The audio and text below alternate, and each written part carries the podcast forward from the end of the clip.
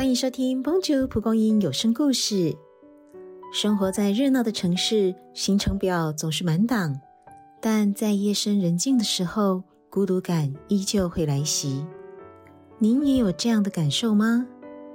孤单时，您会怎么做呢？孤单是很真实的感受，却不一定是事实。一起来听异国飘香的牛奶汤。子晴嫁到欧洲后，始终找不到生活重心。不论求职还是交友，因为语言不流利，总是话不投机半句多。他试着看足球赛，或是参加嘉年华，但身在热闹的当地人之中，反而凸显出他的差异。他从没度过这些节庆，自然生不出同样的情感。今天夫家的亲戚要来拜访，子晴就在烦恼如何煮出道地的家常菜。奈何尝试数次人少一位，她赶紧请丈夫去餐馆买几道菜应急。不料丈夫前脚出家门，门铃声很快的响起。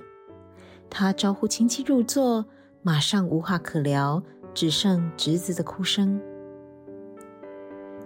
侄子不断吵着：“我不要可可，要喝有料的甜汤。”子晴看大嫂一脸为难，到厨房寻找食材，却只见到家乡寄来的包裹。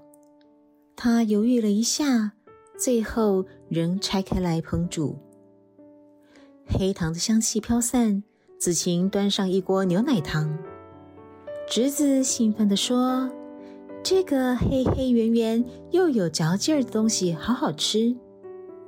其他亲戚也啧啧称奇，询问这是什么料理。丈夫正巧回来，子晴一边和丈夫布置餐桌，一边解说：“黑糖珍珠鲜奶是我家乡的特色小吃。”她脑海浮现家乡人们的笑容，而夫家的亲戚听着她的讲解。也露出相仿的温柔神情，看着桌上并列的欧洲菜与真奶，他终于发觉自己并不孤单。家乡一直会是他的根，让他即使身在远方，也感受到屹立不摇的支持。我们不必忽略孤单的感觉，但也不要放大它。感觉会改变，但身边的陪伴也是事实。让我们一起练习多点微笑、接纳，打破人与人之间的隔阂，用陪伴将孤单感驱散。